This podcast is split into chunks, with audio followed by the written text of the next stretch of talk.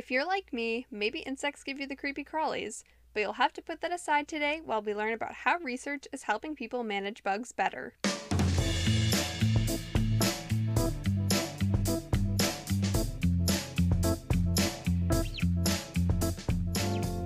Welcome to Hooked on Science, a podcast where we learn about cool research that you should know about.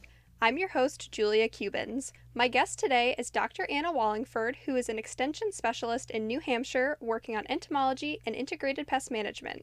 Anna, I'm really excited to have this conversation with you today.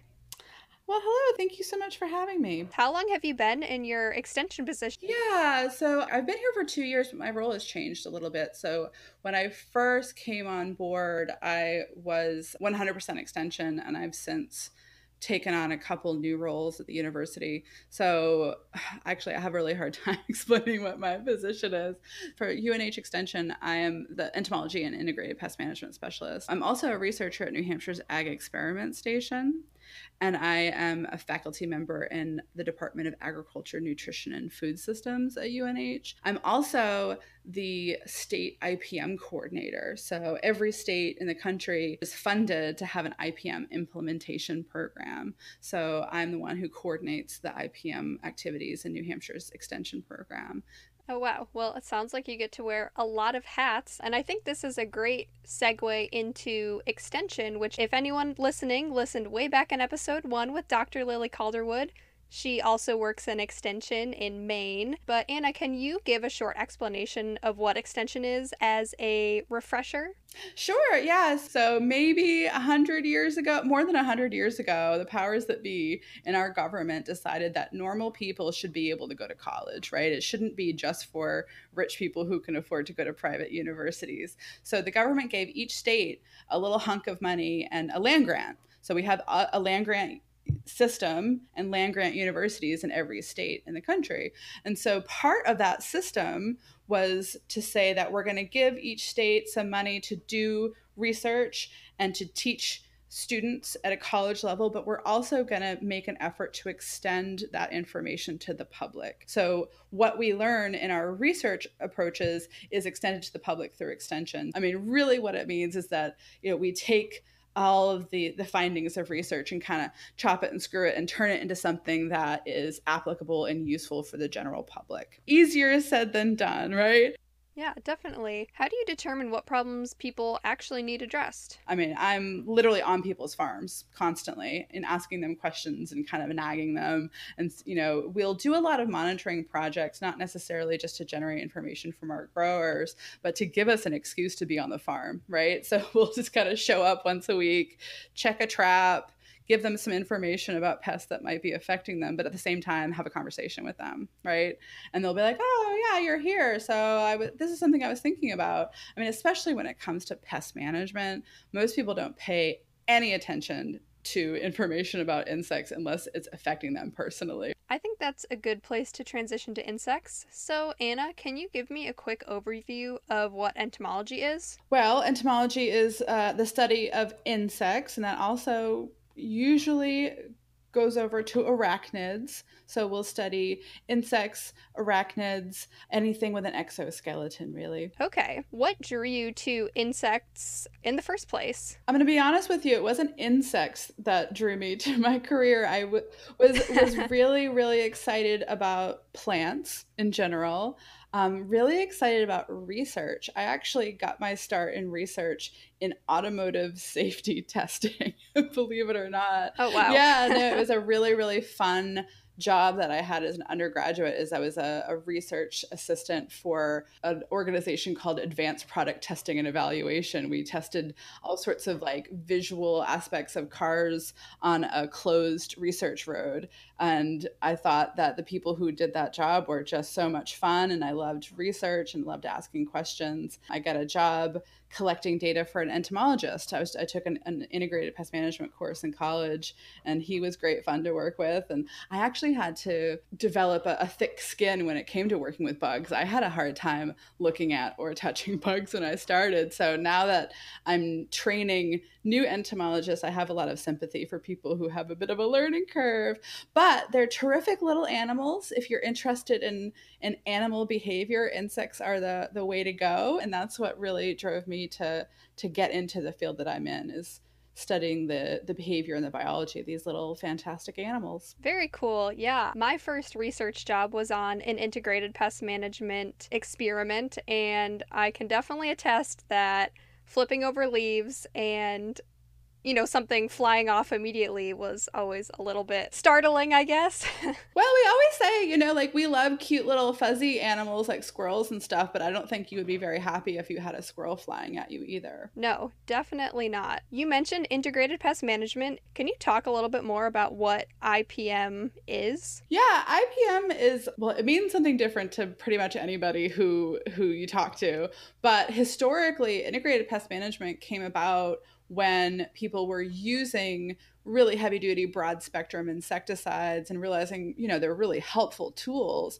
but we need to think twice about how we integrate these into these kind of semi-natural agricultural systems. So the first people who started using integrated pest management as a practice were thinking about how to use chemical tools in combination with biocontrols and recognizing that you know nature does some of the work for you. Can you just define what biocontrol is? Oh sure yeah so when we say biocontrol, we are really referring to any biological organism that does the the dirty work for us. So a, a biocontrol agent could be a predator, so something that eats the the insects that you're trying to manage. We're thinking like ladybugs and things like that. There's specialized predators that we call parasitoids. Parasitoids are parasites that that will live inside their host and kill their host. Um, there's also entomopathic fungi and bacteria and entomopathic nematodes. These are all biological organisms that are known to knock back pest populations and have been harnessed for, for pest management. Okay, great. So now let's jump back to what IPM is really the first steps of IPM is figuring out what your problem is. And then you can figure out how bad your problem is. And then you can figure out what you're going to do about it, right? So you, there, there's multiple steps between you know, actually taking out a spray gun or or taking out a biocontrol agent or or making changes to how you grow your crop. So there's a lot of focus on the chemical, biological, and cultural controls that you might use in an IPM approach, but you know, way down the line is figure out what's causing your problem and how bad the problem is. Is there anything in particular that makes a pest a pest? In a lot of circumstances, there's some math done where there's a, a, balance between how much it would cost to control the pest and how much the pest costs. But in a more philosophical approach, you know, sometimes these decisions are made emotionally. So, an example I like to make is your threshold for mice in your house is probably zero. I think I think that the threshold for mice in maybe your barn might be a little bit higher, right? So in your house, you have a low threshold for mice. So you would take out all the tools in your IPM toolbox to fix that problem. In your barn, your threshold's higher. Maybe it'd be a, maybe a biological control, like a cat would be acceptable, and you wouldn't have to worry about integrating all your tools. But that's kind of where I start with that to say, you know, you have multiple tools in your IPM toolbox, given the circumstance and given what tools you're willing to use. It's it's using all those in, in, in avoiding crop loss or, or whatever you've deemed is your unacceptable damage in that situation. Something that was added to integrated pest management was is the the concept of thresholds. So some kind of acceptable level of damage. So you've decided that well, you decided that an organism is a pest and at some point you have to decide how much of that pest organism is acceptable. You know, this insect might be causing feeding damage, it might be chewing on the leaves of a plant, but we know enough about the biology of that plant and the system where that plant, as long as a nice, healthy plant, can take a little bit of feeding from, say, Japanese beetle. And there'll be a threshold of feeding before you'll see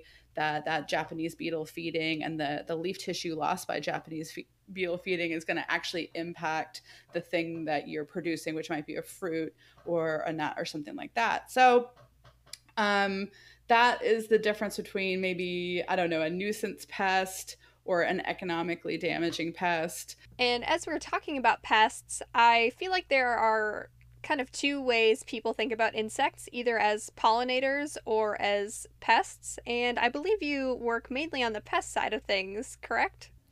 Pretty much, yep. What kind of insects do you work with and what kind of crops are you looking at?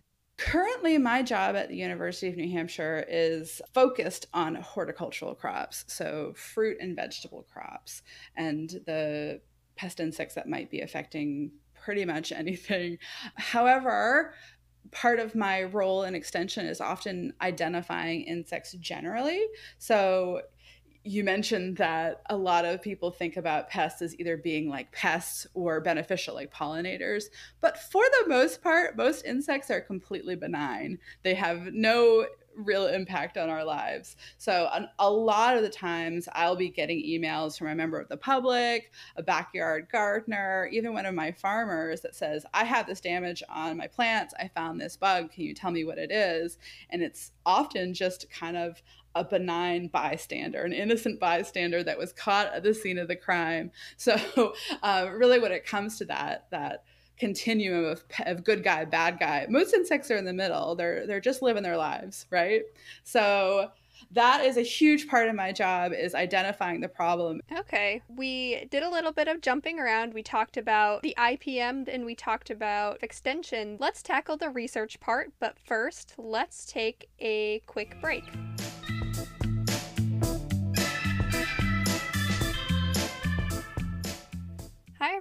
Happy last week of July. I'm glad to have you here. Thanks for tuning in to episode 12 of Hooked on Science. If you're a first time listener, welcome to the show. I hope you'll subscribe and come back again. If you're a regular listener, thanks for sticking around and loving learning. I love it too. That is why I'm doing this. Hooked on Science is one of my PhD projects because I think that as scientists and researchers, we need to learn how to present our data and information better and I'm hoping that podcasting is a viable way to do that. So if you've learned something today or in any episode, tell me about it. I would love to know what topics you found interesting and engaging. You can send me an email at hookedonsciencepod at gmail.com if you want to share. I would be thrilled to hear from you. As always, I am looking for new participants constantly, so if you have a friend or a family member or a neighbor or you are doing cool research, I want to hear about it. You can send me an email to learn more about the process of becoming a guest co host. I promised it is painless. Again, that email is hookedonsciencepod at gmail.com. I want to thank Lily, who was on episode one of the podcast, for recommending Anna to me for this episode. If you recommend someone to me, you too can get a special shout out on the episode that that person appears on. So maybe that's added incentive, but maybe it's not. Either way, let me know if you know someone who would be a good fit for the podcast. If you want to stay up to date on all the podcast news, you can follow me on Twitter at Hooked on Science or on Facebook and Instagram at Hooked on Science Pod. I try to put up posts when new episodes are released or if any of the guest co hosts have any cool updates. So go follow those accounts on whatever social media you use and you can stay up to date on everything Hooked on Science. New episodes are released every other Wednesday. The next episode will be up on August 12th. In the meantime, catch up on any episodes that you haven't heard yet and send me an email about what you like, what you didn't like, and then go ahead and follow the pod on social media.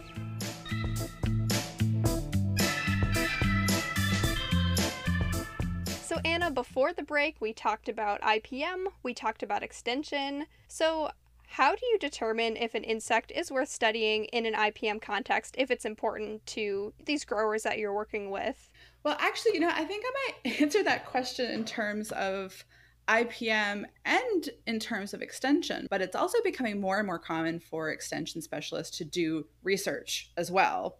And the research that a lot of extension specialists will do is often somewhere in between that continuum of research and extension. So, like super, super applied research. And the stuff that I've been much more interested in now that I'm in a in somewhat new position for for me in my career is looking at research questions that maybe aren't the sexiest from a research point of view that like that maybe you wouldn't write a grant for a 3-year project to study but they might be really applicable to a grower, right? So, the best way to identify the importance of a research question is to say, like, okay, what's wh- where is there a problem that is not solvable? What's an example of a project that you work on? So, right now I'm studying cucumber beetle affecting cucurbits. And that is something that, like, especially organic growers, they have a really, really hard time managing this pest for a lot of different reasons. So, we're looking at all sorts of funny things, um, comparing whatever the standard organic practice is to maybe vacuuming them off the plants with a with a with a GVAC. And is that is that a viable option? Are you going to damage your plants more by vacuuming them than by, you know, what you're avoiding when you're sucking them off? So if we make the mistakes for growers ahead of time and deliver that information in you know an evidence-based way that's really powerful.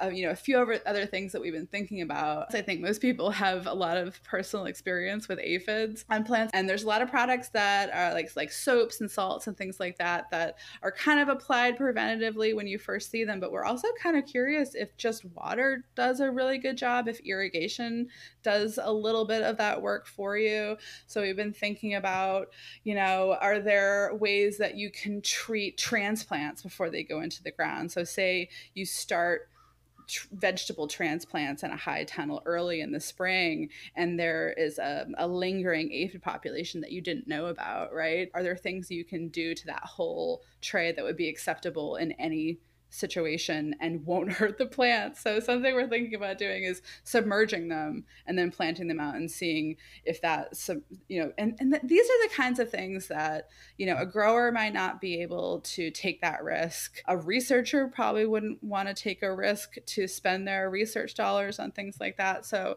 those are those sweet spot applied research questions that I'm really interested in. You have these plants that aren't mobile and you have these pests that are how do you implement research to study these insects when they might just be there for a snapshot of time and not, you know, for an extended period of time like a plant is in the ground?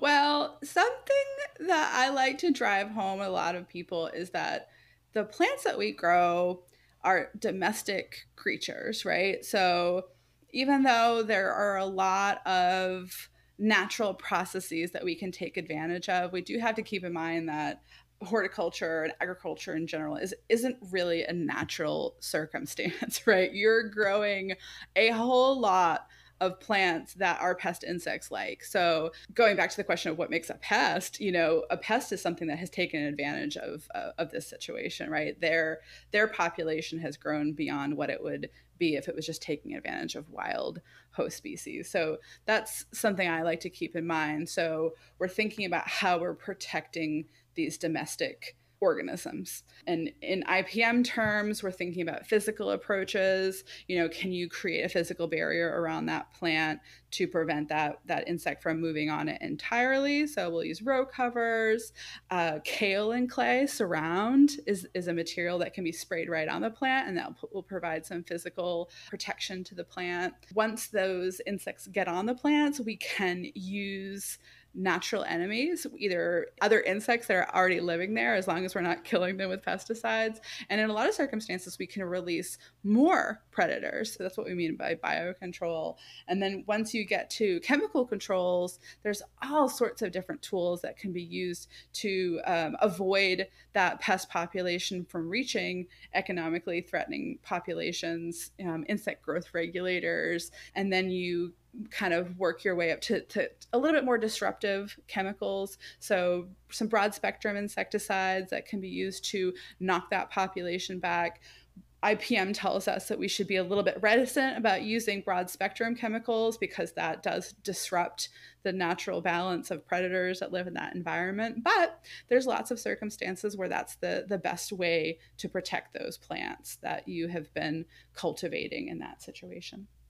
Okay, so it sounds like there's just a lot of strategies you can use to help protect your crops. These, as you said, domesticated unnatural kind of systems that we're working in.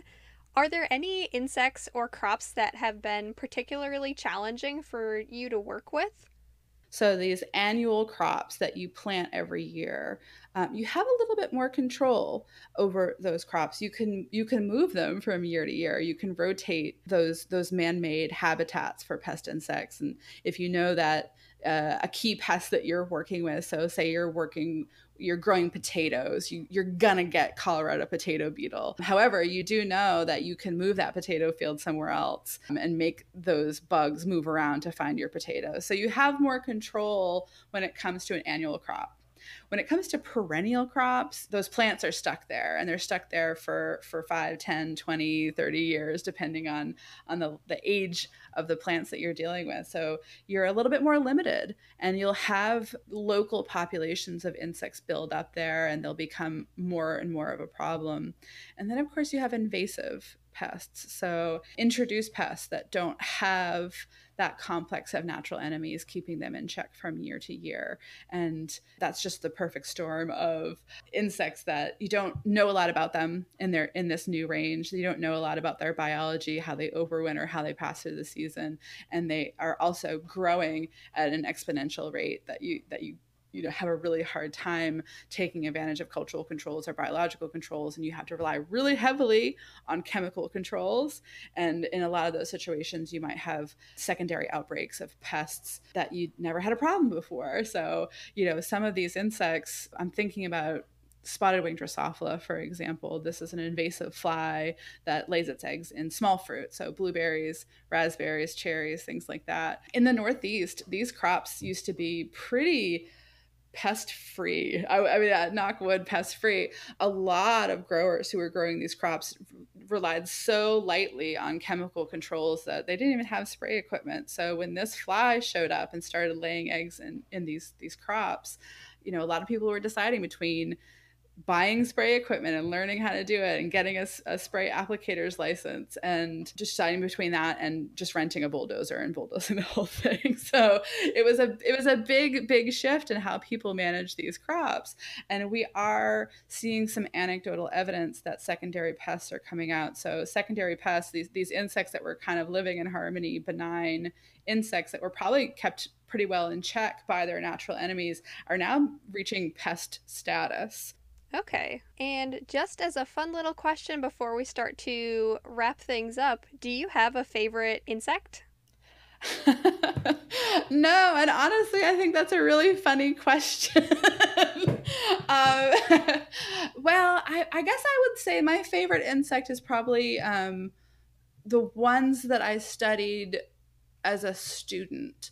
So when I was a PhD student, I studied harlequin bug, which is a specialist feeder of brassicas. It's actually a stink bug, but this guy not only has it developed a tolerance to the chemical defense mechanisms that brassica have developed, these glucosinolates or oil glycos like the mustard oil glycosides, but it sequesters glucosinolates for its own defense. So it's bright red or orange. Behaviorally, these little insects, like they don't have a defense mechanism because they don't need it. They're chemically perfect, protected. So working with them in the field is really fun. If you're field collecting bugs for experiments, it's almost like picking berries to, to, to field collect these bugs.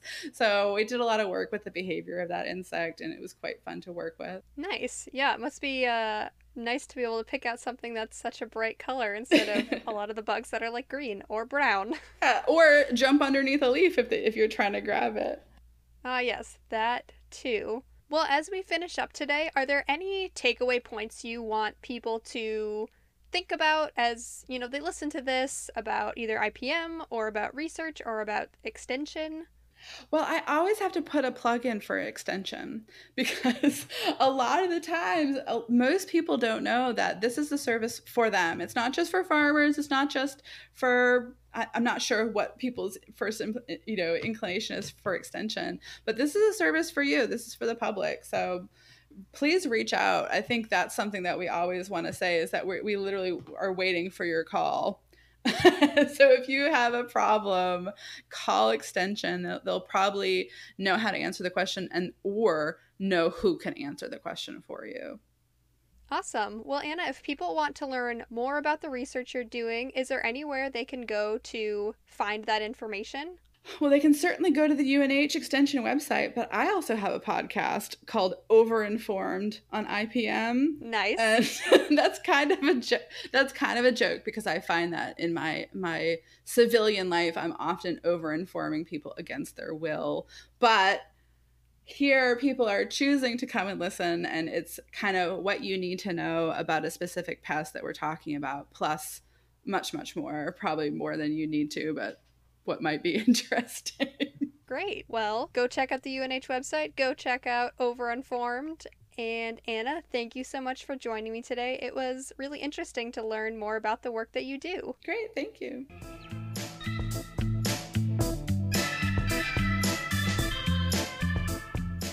The fun fact for this episode comes from Christopher. Thank you for submitting this. Did you know that zebrafish can regrow parts of their bodies if they get damaged? Even if parts like the heart or the fins, spinal cord, or brain tissue are significantly damaged, they can still grow back, sometimes even dozens of times. Wouldn't that be cool? That is cool, actually. and there you have it. If you'd like to share a fun fact or a topically relevant joke for me to read on the episode, email me, DM me, tweet at me, and you may hear it on a future episode. Talk to you in two weeks.